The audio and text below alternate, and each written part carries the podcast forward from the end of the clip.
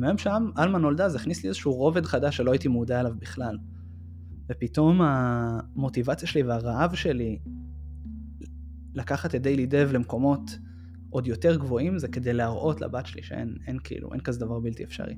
ושכאילו כשהיא תגדל היא תוכל להסתכל ו... ו... ולראות כאילו את אבא שלה וגם את אימא שלה, כי אימא שלה לא פחות אה, שאפתנית ממני. ולהבין שכאילו באמת אין שום דבר ש... ש... שעומד בפניה וזה לגמרי שאלה לבוא, לקחת ו... ולהגשים את החלומות הכי גדולים שלה. זה, זה הדבר נאמבר 1 שמניע אותי היום.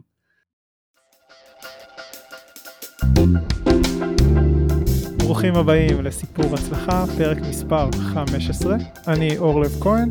המטרה שלנו בפודקאסט היא להבין מה זו הצלחה, למה אנחנו רודפים אחריה, והאם בסוף שמצליחים אה, נהיים גם מאושרים ובאים כל הדברים שאנחנו חולמים עליהם. והיום יש לי את הכבוד לארח את אה, נמרוד קריימר. מה נשמע נמרוד? מה קורה אור? איזה כיף להיות פה. וואו, פרק 15 כבר, אתה זמן רץ. כן, לגמרי. אמ, אז אה, נמרוד הוא מייסד שותף ומנכ"ל בסטארט-אפ שנקרא Daily Dev.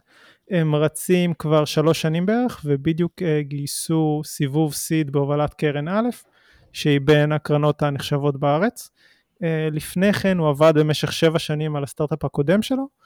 עד כאן די סטנדרטי, אבל מה שלא סטנדרטי זה שנמרוד בן 32, זאת אומרת שבערך מגיל 21 מיד אחרי הצבא הוא כבר עשר שנים מקים סטארט-אפים, שזה די uh, מטורף בעיניי, uh, ובדיוק על זה נדבר היום. Uh, אז כיף שבאת.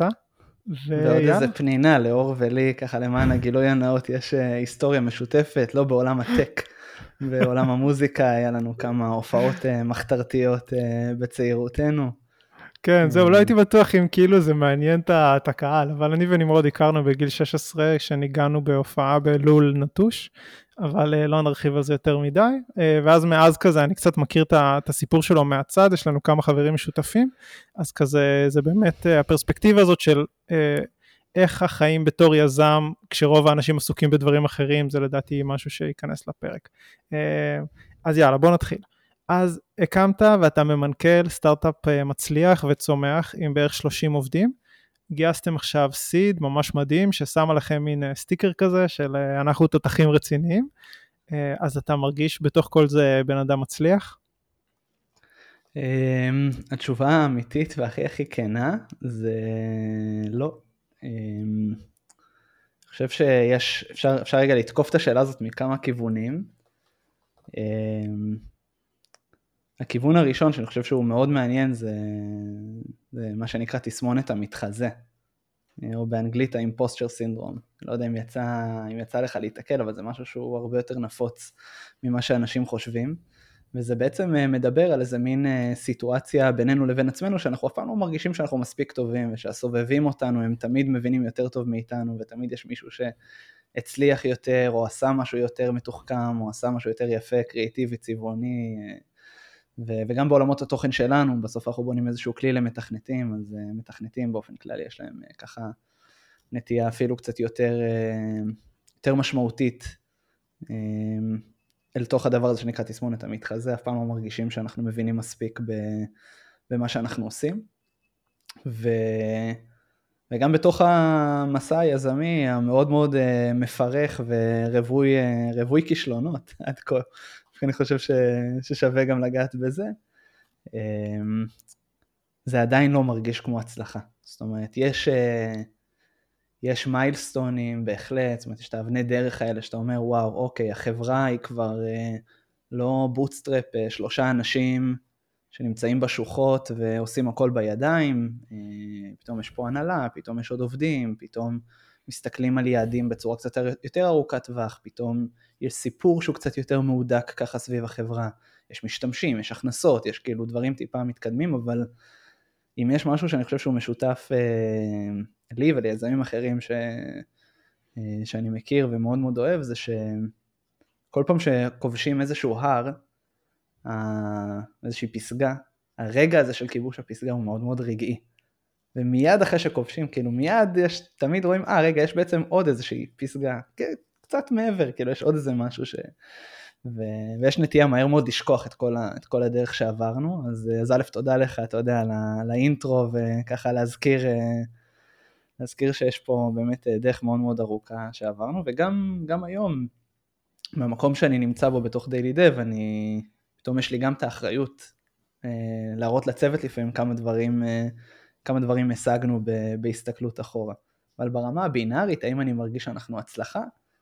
Uh, התשובה במילה אחת לא, תשובה במילה, בשתי מילים זה אני מקווה עוד לא. Uh, ו... וזהו, בגדול מנסים לעשות את הכי טוב שאנחנו יכולים בכל רגע נתון כדי, כדי להתקדם עוד שלב ועוד אבן דרך. אז כזה, זה מעניין, בדרך כלל אני לא עושה את הפולו-אפ הזה, אבל זה כן מעניין אותי לשאול, אה, ברור שכאילו ביחס לעצמנו אנשים אה, שאפתנים תמיד רוצים עוד ותמיד מרגישים שכאילו יש עוד פסגה. אבל סתם נגיד בגלל שאנחנו קצת כאילו יש לנו איזה מעגלים חברתיים אה, חופפים, אז אני תוהה לעצמך, לעצמי, שאתה פוגש כאילו אה, חברים שעושים דברים אחרים שהם לא יזמים, אה, אז זה לא כאילו האם אתה מרגיש שאתה יותר טוב מהם או משהו כזה, אבל כאילו אני בטוח שאתה מקבל מלא פרגון, מלא כאילו, אתה מבין? כאילו זה ביחס לאנשים אחרים, אני מרגיש שכאילו הגעת מאוד מאוד מאוד רחוק אובייקטיבית. אמ, תשמע, אני חושב שכאילו במובנים מסוימים, ויכול להיות שב... שיכול להיות מפרספקטיבה של, של, של אנשים מסוימים שיש להם, להם כל מיני מטרות בחיים, אז כן, כן נראה שהתקדמנו, וכן אני מסכים שהרבה מהדברים ש, שעשינו, זה כמעט שום דבר לא עשיתי לבד, זה באמת אה, אני, השותפים שלי, הצוות שלי, הם, הם, הם לא טריוויאליים, הרבה מהדברים האלה, והרבה מהדברים בהחלט אה, פרצו גבולות, פרצו מוסכמות, הגענו למקומות, חקרנו מקומות ש, שאנשים לא היו בהם לפני, או שאנשים היו בהם לפני ולא, ולא הצליחו להתגבר על אתגרים מסוימים, ואנחנו מנגד כן. וחד משמעית אני מקבל המון המון פרגון מהסביבה, בלי הפרגון הזה היה מאוד מאוד קשה להתקדם. אמ, ואני כן מזכיר לעצמי באמת כל יום ש... שאני גם בר מזל, ש... ש... שעשיתי כמה בחירות במהלך הדרך שהכניסו אותי לתוך המסלול הזה, שבאותה מידה יכולתי לא לעשות את הבחירות האלה ולעשות בחירות אחרות ולהיות היום במסלול אחר. ואני רוצה רגע להתייחס ל... רגע, למושג הזה שנקרא, שנקרא הצלחה ו... ולפודקאסט עצמו שנקרא סיפור הצלחה, ואני חושב שיש משהו שהוא מאוד מאפיין את, ה, את הדור שלנו, אולי גם דורות אחרים. אמ, אתה יודע, אתה ואני, ההפרש בינינו מבחינת גילאים הוא מאוד מאוד מאוד קטן. אמ, אני חושב שיש משהו כזה בדור שלנו שהוא... יש לו מאוד רצון להוכיח את עצמו, יש לו מאוד מאוד רצון, אה, כמו שאנחנו קוראים לזה רגע בשפה מאוד ארצית, להצליח. ו...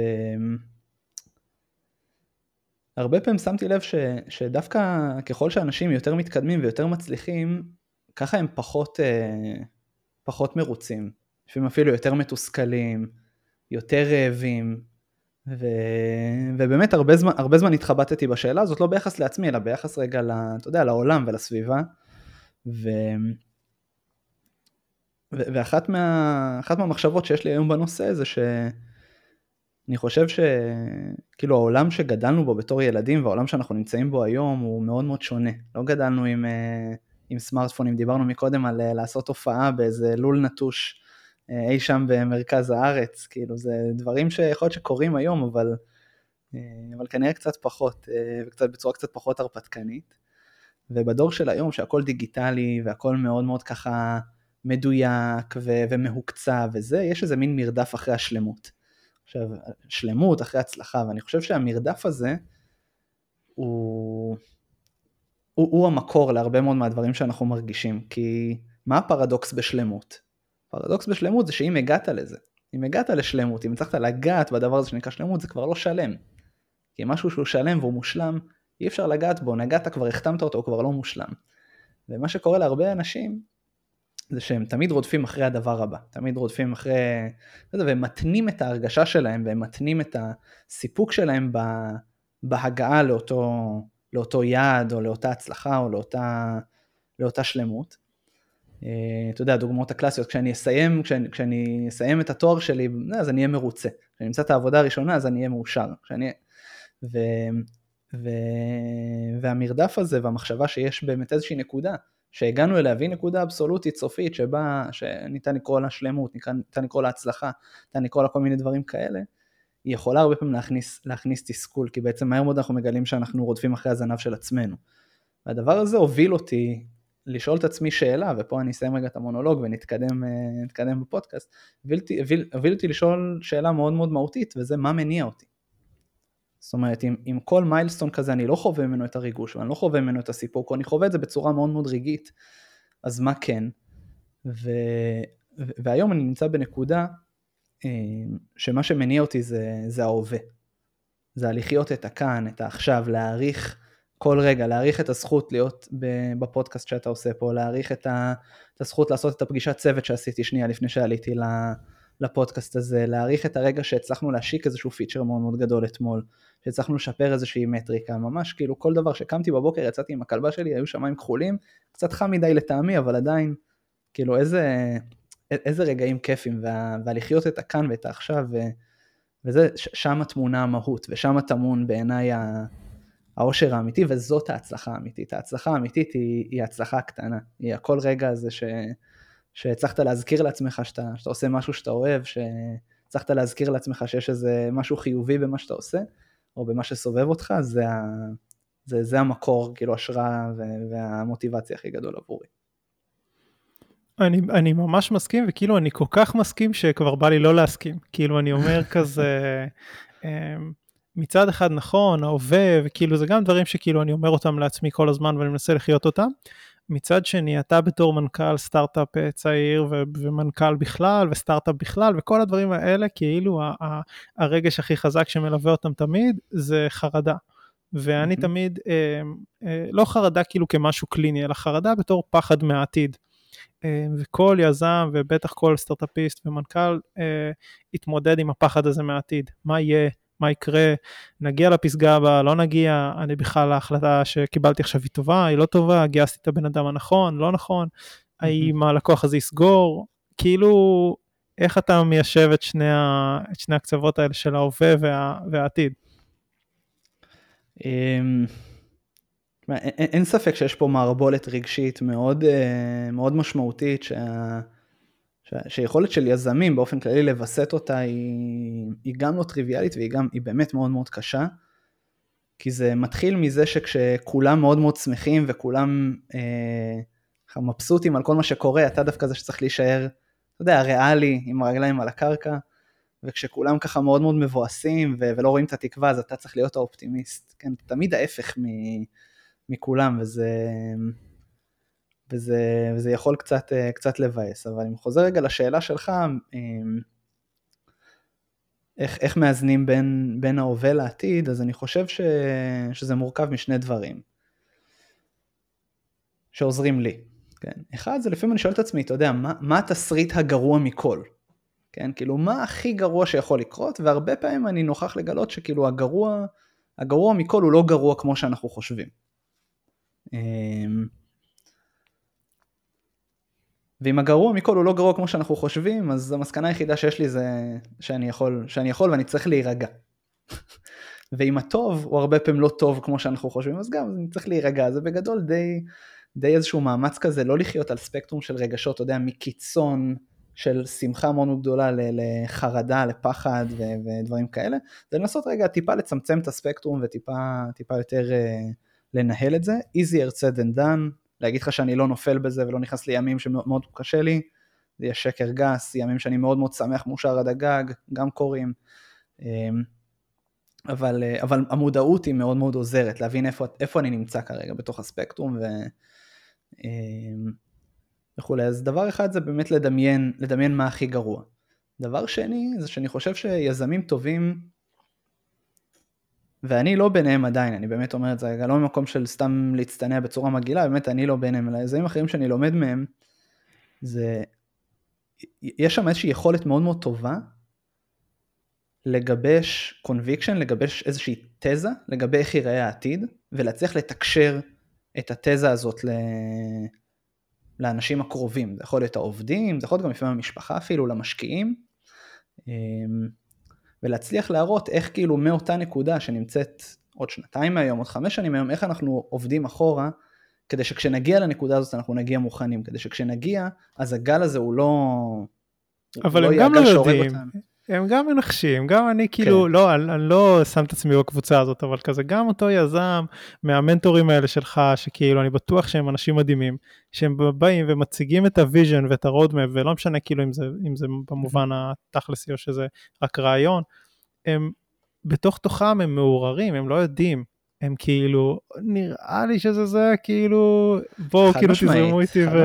תראה, אי ודאות זה...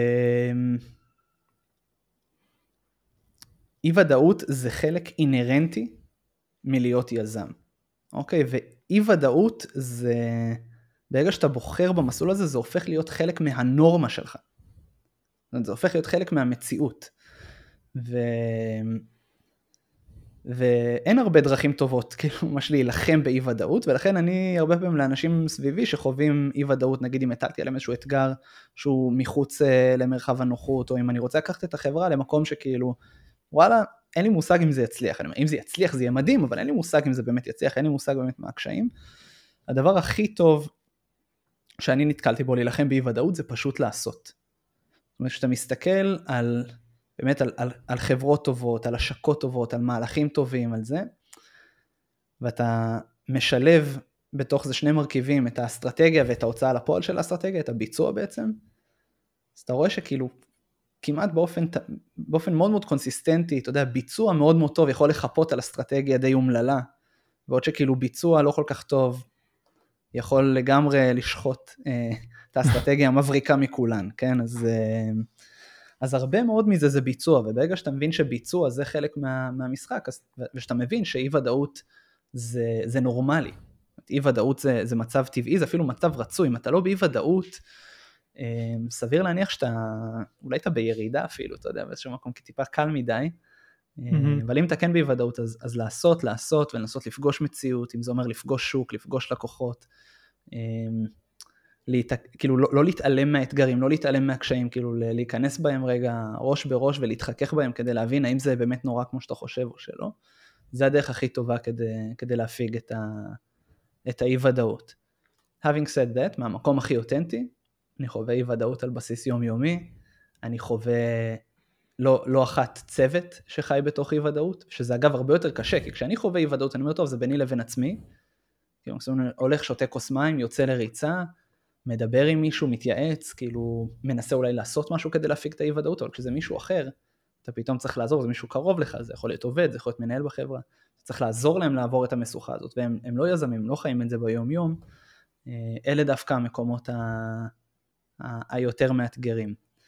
אה, והטיפ שלי זה כאילו, כאילו פשוט לכו, just do it, כאילו bias for action, כאילו תלכו, תנסו, אה, תנסו, יש לכם איזשהו רעיון, תעשו אותו, תוציאו אותו החוצה, תעשו את המינימום ההכרחי כדי שזה קודם כל יצא, ונראה מה קורה אחרי זה. אנחנו לא יודעים מה קורה, אבל אנחנו נראה, אנחנו נהיה יותר חכמים אחרי זה. כזה learning by doing זה משהו שהוא מאוד, אה, מאוד חשוב בתוך התרבות הארגונית של, שלנו ב Daily Dev. כן, אבל אתה יודע, העולם לא מושלם, יש, אה, יש קשיים אמיתיים, וזה אחד מהם. אתה יודע, אם זה לא היה כן. קושי אמיתי, זה לא היה קושי. כאילו, זה עוד פעם, זה, זה, אנחנו חיים בפרדוקסים, כן? כאילו, אתה יודע, יזמים נגיד, הם תמיד רוצים ללכת לפתור בעיה גדולה. מה הבעיה בבעיה גדולה? שהיא fucking גדולה, היא לא סתם גדולה. היא גדולה כי אף אחד לא הצליח לפתור אותה, לא כי אף אחד לא ניסה. אף אחד לא הצליח, בגלל זה היא עדיין בעיה. אם מישהו היה מצליח, היא כבר לא הייתה בעיה. אז אתה אומר, רגע, אז אני רוצה בעיה גדולה או אני לא רוצה בעיה גדולה? אני רוצה בעיה גדולה כי אם אני אפתור אותה, יגיע לעסק מאוד מאוד גדול, מצד שני זה מאוד קשה לפתור אותה ואף אחד לא הצליח. אנחנו כל הזמן חיים בתוך הפרדוקסים האלה, ו... ואי ודאות זה גם חלק מזה. אם אתה לא באי ודאות כנראה אתה לא, אתה לא דוחף את עצמך קדימה מספיק. אה, ו... ו... כן. אה, אז אני רוצה לחזור לתחילת המסע שלך ולדבר קצת על זה. אה, אז, אז דיברנו על זה ש, שכזה יצא לי קצת להיחשף למסע שלך מהצד לפני, בעשור האחרון, אז. כזה סתם לדוגמה בערך לפני שמונה שנים כזה ששנינו היינו אחרי הצבא, אז אני כזה בתור חייל משוחרר עם אפרו טלטלים ובקושי יודע איך קוראים לי, אני שומע שאתה מגייס מיליוני דולרים, טס להרצות בכנסים, ביפן, יש לך חברה, משרדים, עובדים, כאילו, what the fuck. וכזה אני תוהה, מה, מה גרם לך בשלב כל כך מוקדם בחיים ללכת על הדבר הזה, ו- ואיך זה הרגיש כאילו ללכת במסלול כל כך שונה מכל מה שכולם מכירים? אמ, מה, זאת שאלה טובה, לא, לא השקעתי בה הרבה מחשבה בשנים האחרונות, זאת אומרת, מה גרם לי? אני יכול, אני יכול להיזכר, אתה יודע, בכמה כמה נקודות משמעותיות ש, שהיו לי בחיים, שמאוד מאוד דיברו אליי. נקודה אחת, היא הייתה העבודה הראשונה שלי. העבודה הראשונה שלי זה אני הייתי מוכר בחנות פרחים בכיכר השבת במאה שערים. כל יום שישי, יש לחבר של אבא שלי הייתה לו חנות שם, והייתי הולך והייתי מוכר פרחים לאוכלוסייה החרדית. היום אתה אומר כאילו מה חילוני אפיקורס כמו נמרוד הולך ומוכר פרחים במאה שערים. כן, עשיתי איזה כמה שנים טובות. והיה משהו שם בחיכוך האנושי, בעבודה, בעבודה עם אנשים, ב... ביכולת לדבר איתם בגובה העיניים, ביכולת uh, לתקשר ו- ולהגיע לאיזושהי הבנה שכאילו, אתה יודע, אני אומר את זה במילים מאוד מאוד גבוהות, אבל בסוף אנחנו מדברים פה על למכור פרחים, אבל זה למכור למישהו שהוא כאילו מאוד מאוד שונה ממני, מדבר שפה, מגיע מתרבות מאוד מאוד שונה, ו- ולהצליח בכל זאת כאילו אמ, לרוקן את הדליים עד סוף היום, אה, מכל זה הפרחים שהיו שם. אני תוהה כאילו אם אתה מדבר על זה בקטע של כאילו אתגר אה, אה, אישי מכירתי, כאילו האם אני אצליח למכור, וכאילו שבמכירות יש משהו מאוד, אה, אה, מאוד כזה יצרי, שכאילו להצליח, יש לך משהו נורא מדיד, ואתה כאילו משפיע, וזה כסף, או שאתה מדבר על זה במובן היותר מופשט, הוליסטי כזה של זה במובן של האתגר, ל... אני חושב שכאילו, זה במובן של האתגר, אני חושב שזאת הפעם הראשונה באמת באמת בחיים שלי שנתקלתי ב, כאילו באתגר שהוא מורכב. שעוד פעם מורכב מעיניים של, אתה יודע, ילד בן 13 שעומד עכשיו, ילד חילוני בן 13 שעומד במאה שערים וצריך למכור פרחים לחרדים. זה כאילו... אמ, והאתגר הזה מאוד משך אותי בדיעבד, כן, היה משהו בלהיכנס אל הלא נודע, להיכנס למשהו שאני לא לגמרי בטוח אה, שאני אצליח בו, ובסופו של דבר גם להצליח שמאוד מאוד משך אותי. הצומת הבאה דווקא הייתה בתיכון, אמ, שאז התחילה איזושהי תוכנית שהייתה כזה בבטא ובניסיון, תוכנית של מנהיגות טכנולוגית שחברת טכנולוגיה מאוד מאוד גדולה בארץ אה, אז, אה, אז הובילה ו, ונכנסתי לתוכנית מתוך, אה, מתוך סקרנות, זה היה משהו אחר, רוב האנשים לא ממש התעניינו בזה. ובתוכנית הזאת בעצם הקמנו סטארט-אפ, עשינו תוכנית עסקית ועשינו זה, וכבר בכיתה י'-י"א, וכאילו היום אני חושב שיש הרבה יותר תוכניות כאלה, אבל כשאנחנו מדברים על שנים כמו 2000 ו... 15, 16, זה, זה היה קצת, סליחה, 2005-2006, זה היה קצת פחות, אה, הלוואי הייתי בכיתה י' ב-2015. 2005-2006 זה היה קצת פחות, אה, פחות נפוץ מהיום. ו, ושם נחשפתי לעולם הזה של, של יזמות טכנולוגית, נחשפתי בעצם לקיום של הדבר הזה שנקרא סטארט-אפ. וישב לי איפשהו בראש, שאני רוצה, רוצה לעסוק בזה. ו... באמת ככה לקראת סוף הצבא הגיעה איזושהי הזדמנות, בגדול כאילו חבר אמר לי בוא, בוא נעשה משהו ביחד. לא ידעתי למה אני נכנס, לא ידעתי למה זה, אמרתי, הדבר היחיד שאני יודע זה שפעם כתבתי איזה תוכנית עסקית, עשיתי פיץ', עשיתי זה לאיזה אפליקציה של אה, שליחויות אוכל, פה כאילו, אמ, וולט ודומם, זה משהו, רעיון לא רחוק מזה. אמ, ו... ואמרתי יאללה נקפוץ למים. ונכנסתי ככה ל... לתוך המערבולת, והיה לנו איזשהו רעיון ראשוני, רעיון די, אה, די טיפשי, אה, זה היה רעיון של אה, לעשות כל מיני אתגרים בווידאו, עיין ערך טיק טוק, אבל אז זה היה הרעיון הראשוני שלנו. והתחלנו לגייס כסף וזה היה מאוד מאוד קשה. גם היה, ב... גם היה בשנים, כאילו סביב 2007-2008, שהיה מאוד... היה, היה מאוד מאוד קשה, מן הסתם הרעיון הזה לא התרומם, אבל, אה, אבל באמת אחרי, ש, אחרי שחבר הציע לי לנסות להרים את המיזם, ניסינו לגייס כסף וראינו מאות משקיעים עד שקיבלנו את הקן הראשון, ממש מאות. אה, וזה לקח, אה, זה היה תהליך של שנה וחצי, קיבלנו המון המון המון לא. אבל רגע, רגע, שנייה, שנייה, אני עוצר אותך. אנשים שכאילו הם כזה, יש להם איזה קריירה ב, ב, מאחוריהם, והם uh, עכשיו מחליטים בגיל, לא יודע מה, 30, 40, 50 שהולכים להיות יזמים, והם רואים מאות משקיעים ושומעים לא, וזה כאילו אני קצת מזלזל כאילו בצחוק, ברור שזה קשה בטירוף, אבל זה הסיפור הקלאסי. ילדים בני 20, שלא החזיקו עבודה בחברה טכנולוגית בחיים, אין להם כל כך מושג מהחיים שלהם, מה דחף אותך כאילו להמשיך ללכת לפגישות ולשמוע לא? כאילו זה נשמע לי הרבה יותר מופרך. אמ, תשמע, זה שילוב של, זה שילוב של עקשנות, טיפשות וחוסר מודעות. זה מה שהיה שם בהתחלה, אתה יודע, הרבה יכולים לנסות לספר כל מיני סיפורים וכל מיני דברים אחרים, אבל מאוד מאוד קסם לי האופציה הזאת של אה, לנסות להקים סטארט-אפ, לנסות להרים איזשהו משהו, מאוד רצינו להוציא את הרעיון הזה לפועל, לא יכולנו לעשות את זה בלי כסף. ו... ורצנו על זה בכל הכוח ממש, כאילו, והלואים הראשונים אגב היו הרבה יותר קשים מהלואים האחרונים. כי הלואים הראשונים הם, הם מכניסים לך ספקות על האם אתה בכלל מסוגל לעשות את זה.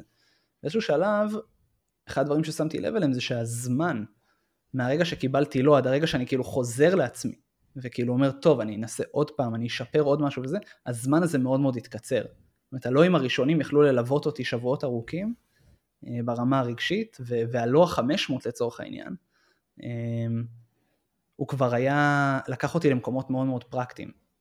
של כאילו, אוקיי, לא, למה לא? ומה אני יכול לעשות אחרת פעם הבאה? וזה כבר, זה כבר לא לקח אותי למקומות הרגשיים של אני לא מספיק טוב, אני לא, לא מסוגל, אני לא זה, אלא אוקיי, פה פישלתי בככה וככה, פה המצגת לא הייתה מספיק מדויקת, היה חסר לי שקף ככה וככה, לא חשבנו על זה בזווית הזאת, חסר לנו אולי שותף שיודע לעשות ככה, כאילו, ו- ולקחתי את זה מאוד למקום של, של לעשות, לעשות איטרציות ו- ושיפור, ונקודת הפתיחה שלנו הייתה באמת, אני אומר, אובייקטיבית מאוד מאוד נמוכה. תחשוב על כמה חבר'ה ירושלמים, באותה תקופה, סצנת הייטק בירושלים, היא לא, לא, לא הייתה פורחת וזורחת כמו היום, היה בגדול איזה אקסלרטור וקצת, ועוד איזה קרן הון סיכון שהייתה מאוד מאוד גדולה בצורה לא פרופורציונלית לכל שאר האקוסיסטם JVP, אבל חוץ מזה באמת לא היה כלום. ו... ואנחנו הולכים לתל אביב הגדולה, מבחינתנו לחבר'ה ירושלמים ללכת לתל אביב זה על גבול הרילוקיישן באותם שנים ברמה התרבותית. ו... ו... ומנסים בעצם, מנסים את מזלנו לגייס ולא היה לנו את ה... את התמיכה שיש היום, אתה יודע, בתוך האקוסיסטם, ולא היה את כל החומר אונליין בדיוק באותה צורה, כמו שזה ארוז היום, שמאוד מאוד זה. אז התחלנו נקודה כן, נמוכה, והדבר שעזר לנו זה איטרציות. למה? למה? למה לא לטוס עכשיו לדרום אמריקה, ל- לשוט בקייקים, לעשן, כאילו, למה? זה ג'וק, אין, אין, לי, אין לי תשובה טובה, אני פשוט כאילו ידעתי שאני רוצה לעשות את הדבר הזה, ידעתי ש... אמ, שאני מעדיף את המסלול הזה על פני כל מסלול אחר, כי זה יאפשר לי לעשות את מה שאני אוהב, כי זה יאפשר לי לאתגר את עצמי, כי יש בתוך, ה... בתוך המסלול הזה רק קרקע, ואין שמיים, כאילו אין, אין, אין גבול עד כמה אתה יכול לעוף למעלה, וזה מאוד קסם לי.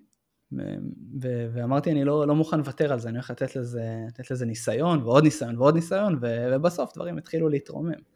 אה, זה המון עקשנות. אה, אני חושב שזה, אתה יודע, חלק מזה מן הסתם מגיע מהסביבה ומהבית, ועוד פעם, וגם קצת חוסר מודעות, שכאילו הרבה פעמים לא הבנתי. כאילו, היום שאני חושב בדיעבד על כל מיני פגישות שהיו לי, שהן היו פגישות כאילו מאוד מאוד לא טובות, גם ברמת ההכנה שלי, גם, ברמ, כאילו, גם, גם ברמת אופן הדליברי של הדברים. כאילו היום אם הייתי מקיים פגישות כאלה הייתי מאוד מתבייש, אז לא התביישתי כי לא הבנתי שאני צריך להתבייש. אתה מבין? אז, אה, אז, אז אה, חלק מזה זה קצת אה, חוסר מודעות, אתה יודע, יש, אה, יש משהו ב, לפעמים באנשים שמגיעים עם, עם כלום ניסיון לאיזשהו תחום חדש, שהנאיביות הזאת היא מאפשרת להם, מאפשרת להם להגיע למקומות שאנשים שמגיעים פחות נאיבים, זה קשה להם. אתה רואה הרבה פעמים חדשנות בכללי, בכל מיני תחומים טכנולוגיים, קורית על ידי יזם שאין לו שום שום רקע מקדים בזה, אתה יודע, יש את הדוגמה, את הקלישאה, אתה יודע, תחשוב על אילון מאסק, לא יודע מה, עם שיגור אה, טילים, לעשות ריוזביליטי של, של טילים לחלל, כאילו הבן אדם לא עבד בנאסא 20 שנה לפני, ואולי דווקא בגלל שהוא לא עבד בנאסא 20 אה, שנה לפני, זה אפשר לו לבוא עם, עם קונספטים חדשים ועם ראייה חדשה וראייה אחרת, ובדומה לזה אנחנו לא הגענו מ, לא ממשפחות טכנולוגיות, לא, מ, לא מסביבה ש, שמכירה טכנולוגיה ומכירה סטארט-אפים, ו, ונכנסנו לזה בצורה מאוד תמימה. וזה לקח זמן, היינו מספיק עקשנים, ובסוף הצלחנו למצוא איזשהו, איזשהו מקום. אבל זה לקח כמה שנים. כאילו, אתה יודע, מהנקודה שאתה מתאר, שהשתחררנו עד הנקודה שעשינו את הגיוס המשמעותי הראשון שלנו, אמ, עברו בערך, אה, עברו שלוש שנים. שלוש שנים שרדתם שלוש, בלי שלוש לגייס שקל. כן. כן. קצת לקושש, קצת uh, עבודות מהצד, uh, כל מיני דברים, אבל מאוד אהבנו את זה, גם אני חושב שאם יש עוד משהו שחיבר בינינו זה שהייתה שותפות מאוד מאוד טובה עם, ה, עם האנשים ש, שהקמתי איתם אז את המיזם, חלקם גם השותפים שלי היום uh, בדיילי דב. ומאוד נהנינו לעבוד אחד עם השני, היה איזה מין חדוות יצירה, היינו יושבים בבתים אחד של השני, בבתי קפה בכל מיני מקומות, מאוד מאוד אהבנו לעבוד על המוצר, מאוד אהבנו כאילו אה, אה, לעצב את זה קצת יותר יפה, לעשות את זה קצת יותר מתוחכם. זה ממש מקום מאוד, אה, מאוד נאיבי ופשוט. אני יכול לנסות לארוז לך את זה בסיפור ככה קצת יותר הירואי, אבל זה ממש... לא, סבבה, אנחנו מחפשים פה את האמת. אה, אז... אז כזה אמרת זה ג'וק, כאילו על, על הדחף הזה, כאילו ל, ל, לרדוף אחרי הדבר הזה, אז אחרי מה, אחרי מה אתה רודף? כאילו, על מה אתה חולם בלילה ואומר לעצמך, לשם אני אגיע ויהי מה? זו שאלה, שאלה טובה, היא, התשובה, התשובה לה גם מאוד מאוד השתנתה לפני שנה כשהבת שלי עלמה נולדה. יש את התשובה שלפני שנה ויש את התשובה שמאז. אני חושב שאחד מהדברים שמאוד מאוד הניעו אותי, במיוחד בדיילי דב, זאת ההשפעה החיובית האדירה שיש, שיש למוצר הזה. למי שלא מכיר, Daily Dev זאת אה, רשת אה, חברתית מקצועית למפתחים, שעוזרת להם ללמוד ולהישאר מעודכנים בכל מה שקורה ב ecosystem הטכנולוגי. ומדי יום נכנסים מאות אלפי מפתחים אה, לתוך הפלטפורמה, צורכים תוכן, מקיימים דיונים אחד עם השני, בונים קהילות, אמ, ו- ויש משהו מאוד מאוד כיפי ומאוד מספק בלעבוד על מוצר שעוזר לאנשים להיות גרסה יותר טובה של עצמם.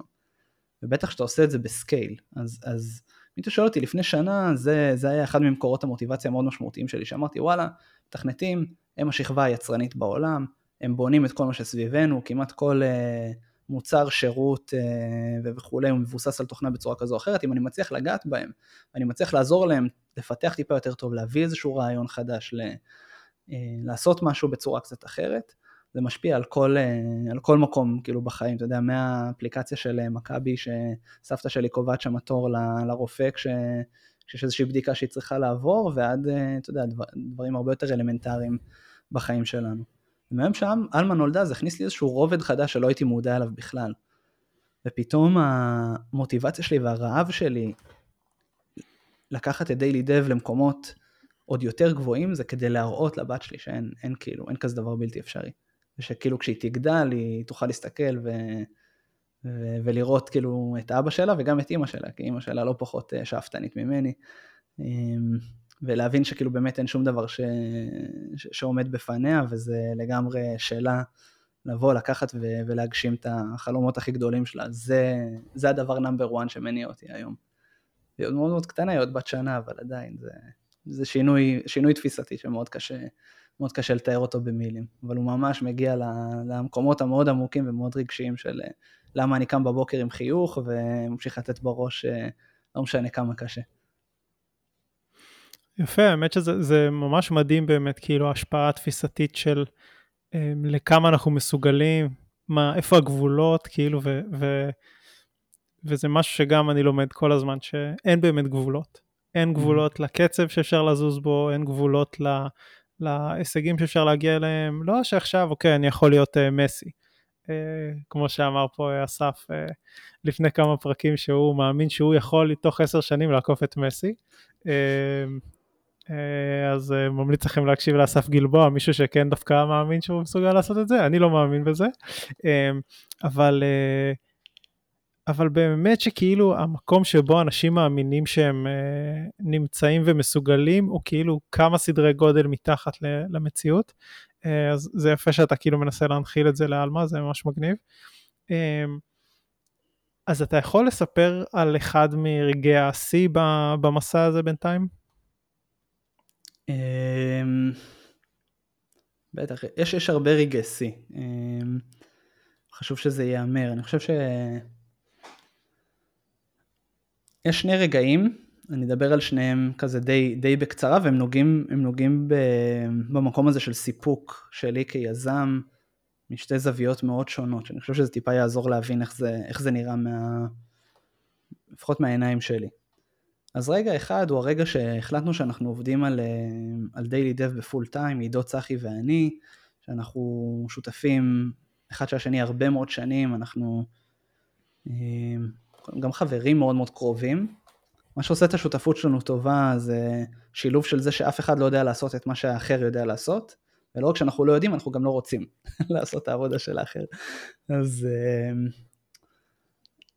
ויצאנו לדרך עם דיילי דב ואמרנו שביריית הפתיחה, למרות שאנחנו יכולים לגייס השקעה ולמרות שהיו משקיעים גם מהחברה הקודמת שהיו מוכנים לשים כסף ב, אה, במיזם החדש שלנו, החלטנו שאנחנו מתחילים bootstrap.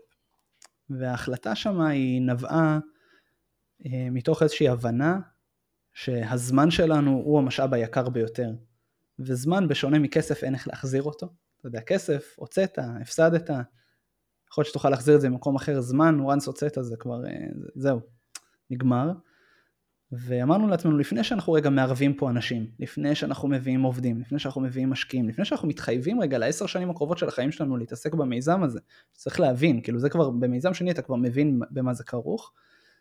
הגדרנו שני תנאים, אמרנו אנחנו רוצים קודם כל להגיע ל product market fit. זאת אומרת להגיע לאיזשהו שלב שהמוצר הוא בשל מספיק כדי לעמוד על הרגליים, ואנחנו רוצים להגיע ולהיות רווחיים.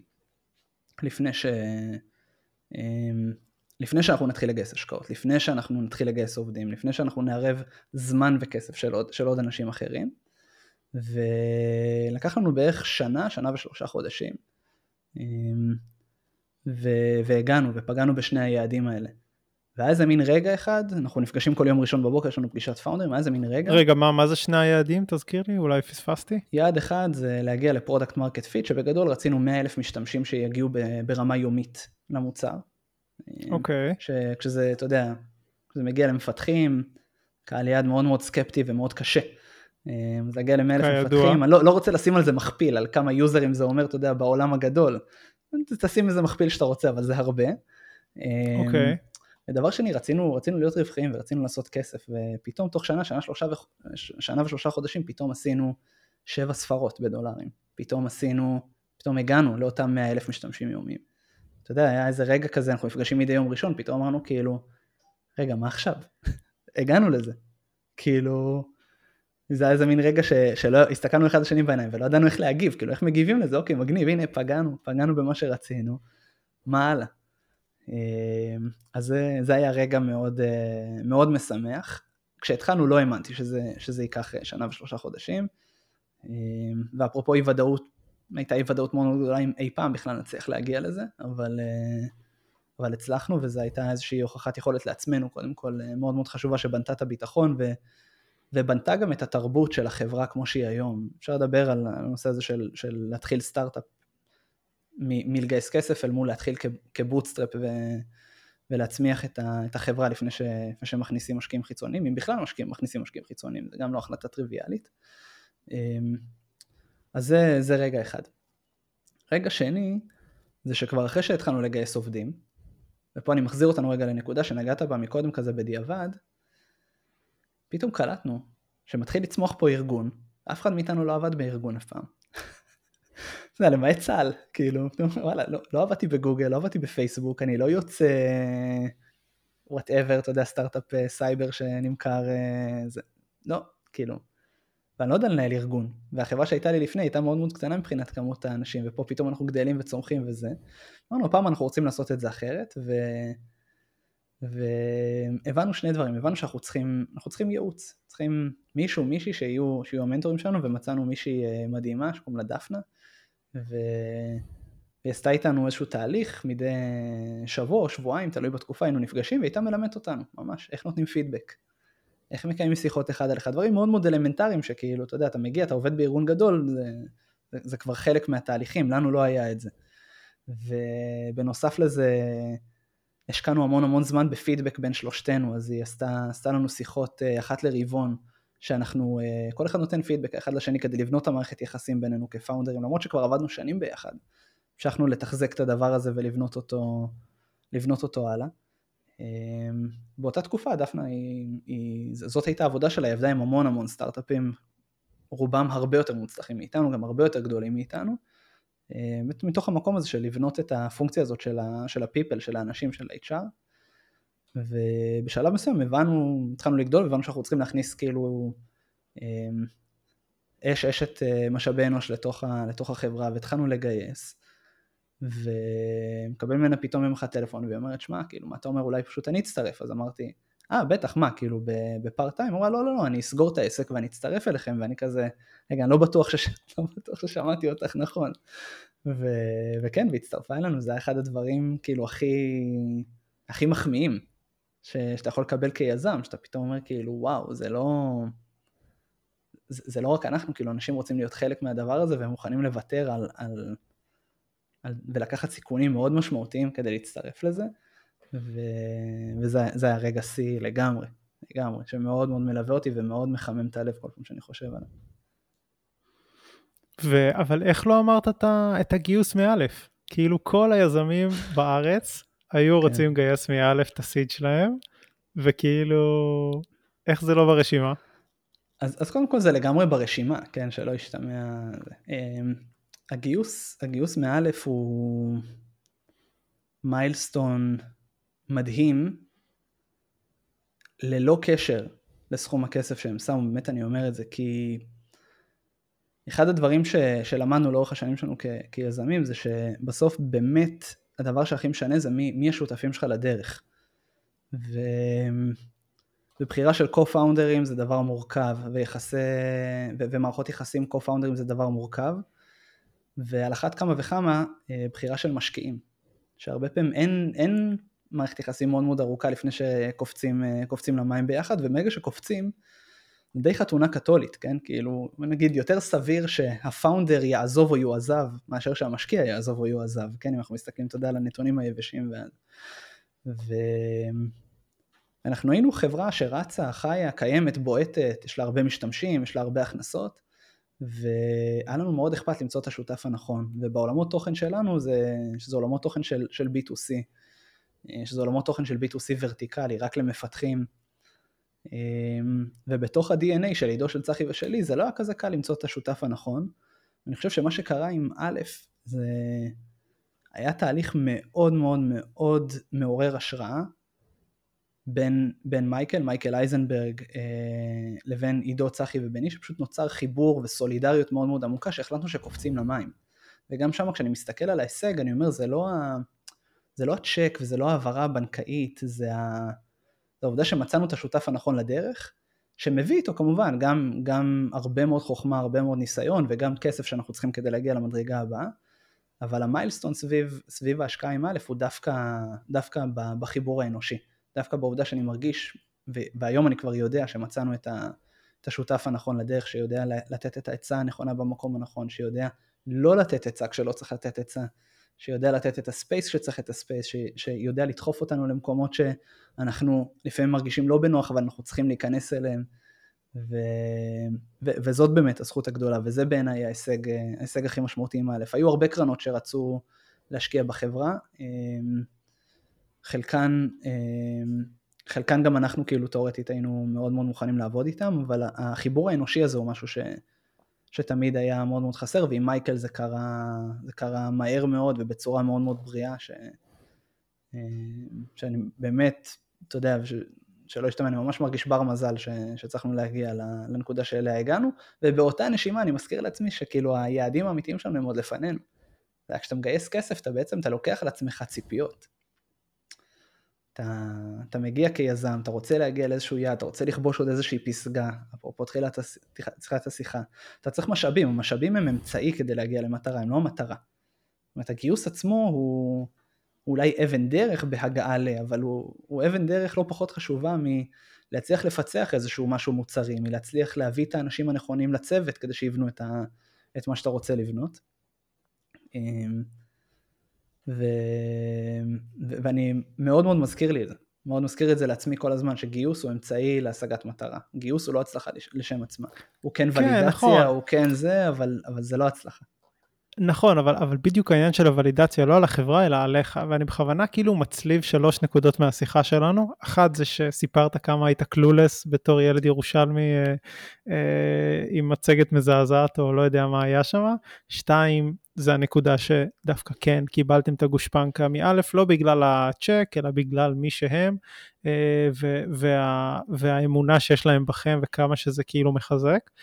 והנקודה השלישית זה שאתה אומר וואלה אני לא מרגיש שבן אדם מצליח אז כאילו איך שלושת הדברים האלו מסתדרים כאילו איך אתה לא יכול להסתכל ולהגיד התחלתי פה היום אני פה אני זה עדיין לא כאילו זה עדיין לא מרגיע את הג'וק. נראה לי שזה הכל אתה יודע זה הכל עניין של עניין של פרספקטיבה בסוף. ו... ודווקא מתוך המקום של כאילו אני יודע מה עוד נשאר לנו לעשות כדי להגיע למקום שאני חושב שאני רוצה להגיע אליו, סבבה? וגם כשאני אגיע אליו כנראה יהיה עוד משהו שאני ארצה להגיע אליו. דווקא מתוך זה אני אומר טוב מה שעברנו זה לא יודע זה עשרה אחוז מתוך כל הדרך אז כאילו כאילו כשמסתכלים על זה רגע מבחוץ אתה אומר כאילו וואו תשמע הקימו את החברה לפני שנתיים וחצי שלוש הביאו אותה להכנסות משמעותיות, החברה נהייתה רווחית, הביאו המון משתמשים, הכניסו משקיעים, הביאו משקיעים אה, מאוד מאוד מוצלחים וזה. אבל אני כשאני חי ביום יום וכשאני מתעורר אז אני לא מסתכל, כאילו אני, אני לא קם וטופח לעצמי על שכם איזה, איזה יופי איזה גבר צריך לגייס כאילו מאלף. אה, אני מסתכל על עצמי ואני אומר כאילו רגע מה הדבר הבא שכאילו ייקח אותי למדרגה הבאה? וכאילו התשוקה שלי הולכת למקום של לפתור את האתגרים האלה ולפצח אותם כי זה, זה, ה, זה המנוע צמיחה שלי האישי. אבל כן עכשיו שאני מדבר איתך ואתה לוקח אותי רגע אתה אומר נמרוד שמע תפסיק להסתכל קדימה תסתכל שנייה רגע אחורה כאילו, תסתכל רגע מה עשית. אני אומר, כן, כאילו, עשינו. אמ, הגענו להישגים שאני חושב ש... שיזמים אחרים, כאילו שהם בשלבים קצת יותר מוקדמים, גם היו רוצים להגיע. אני אומר לכל מי ששומע, זה לגמרי אפשרי, זה לגמרי תלוי בכם. אמ, ובשונה מלהיות מסי, אני חושב שכאילו המיילסון הזה הוא הרבה יותר, הרבה יותר נמוך מלהגיע להיות מסי.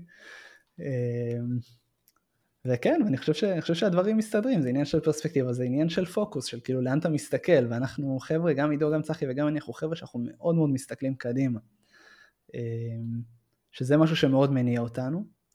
אני כן אהיה רגע הדבילס אדבוקייט של עצמי, ואני אגיד שכאילו הלהסתכל קדימה הזה, הוא משהו שטוב טוב הרבה פעמים ליזם, אבל הוא לא תמיד טוב כמנהל.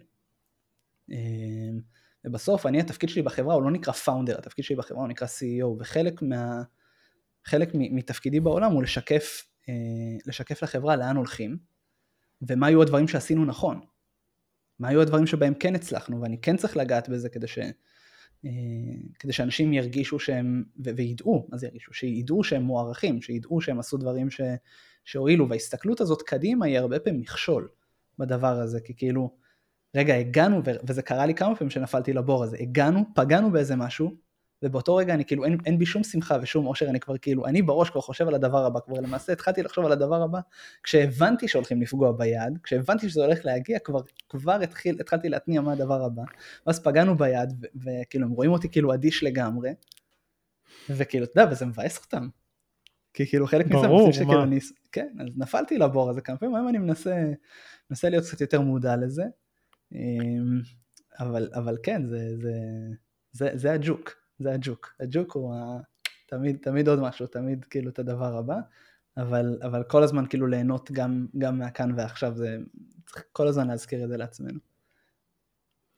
האמת שבדיוק כזה אני אה, קורא איזה ספר אה, שאני מאוד אוהב של דרק סיברס שהוא מדבר בו על החלוקה אה, ל-present focused ו-future focused שאנשים שהם present focused הם כאילו יותר נוטים לחפש את ההנאות העכשוויות ויותר קשה להם עם דחיית סיפוקים והם קצת יותר אמפתיים לאנשים אחרים כי הם כאילו רואים את, ה, את הסיטואציה הנוכחית. אמ, ו, ולכל אחד, לכל קטגוריה יש כאילו את התכונות שלה ומישהו פיוטר פוקוסט אז הוא כאילו הרבה יותר אמ, מוכן לוותר על העכשיו בשביל העתיד וזה אנשים שמשקיעים ואנשים שעושים ספורט וזה אמ, מעניין כאילו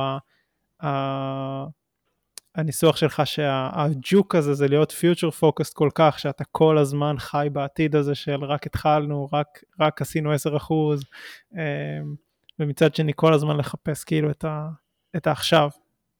זה כן, זה לגמרי, זה לגמרי דיסוננס, אני פשוט חושב שזה ב... כאילו ברמה הכי מופשטת זה בשני צדדים שונים, זה בשני חדרים שונים אצלי בראש. כאילו יש את החדר, ה... את החדר ההישגי, שאומר, טוב, מה הדבר הבא? מה, מה צריך, כאילו, אוקיי, פיצחתי את זה, מה הדבר הבא שצריך לפצח? כאילו, מה הכוכב הבא שצריך להתיישר, כדי שאנחנו נתקדם עוד צעד אל עבר, ה... אל עבר החזון ו... ו... ומימוש המשימה ש... שלשמה הקמנו את החברה. ויש חדר אחר, שהוא, ו... ו... ורגע אני אשלים, החדר הראשון, הפונקציית מטרה שלו היא לגמרי הישגים. היא לגמרי הישגים, היא לגמרי מצוינות, היא לגמרי התקדמות וזה, ויש את החדר השני, שהוא חדר הרבה יותר אישי, הוא לא חדר ש, שחי בתוך הסביבה של, ה, של החברה, בחדר הזה זה לא נמרוד המנכ"ל, בחדר הזה זה נמרוד בן 32 נשוי עם ילדה, שזה חדר שעושה אופטימיזציה לאושר באלף. ו... ובתוך החדר הזה מתנהל כל הזמן שיח על הכאן ועל עכשיו ועל, ועל כמה, כמה אני בר מזל לחוות, באמת אני אומר, בר מזל לחוות הרבה מהדברים ש, שחוויתי ואני חווה, ו, ויש קשר בין החדרים האלה.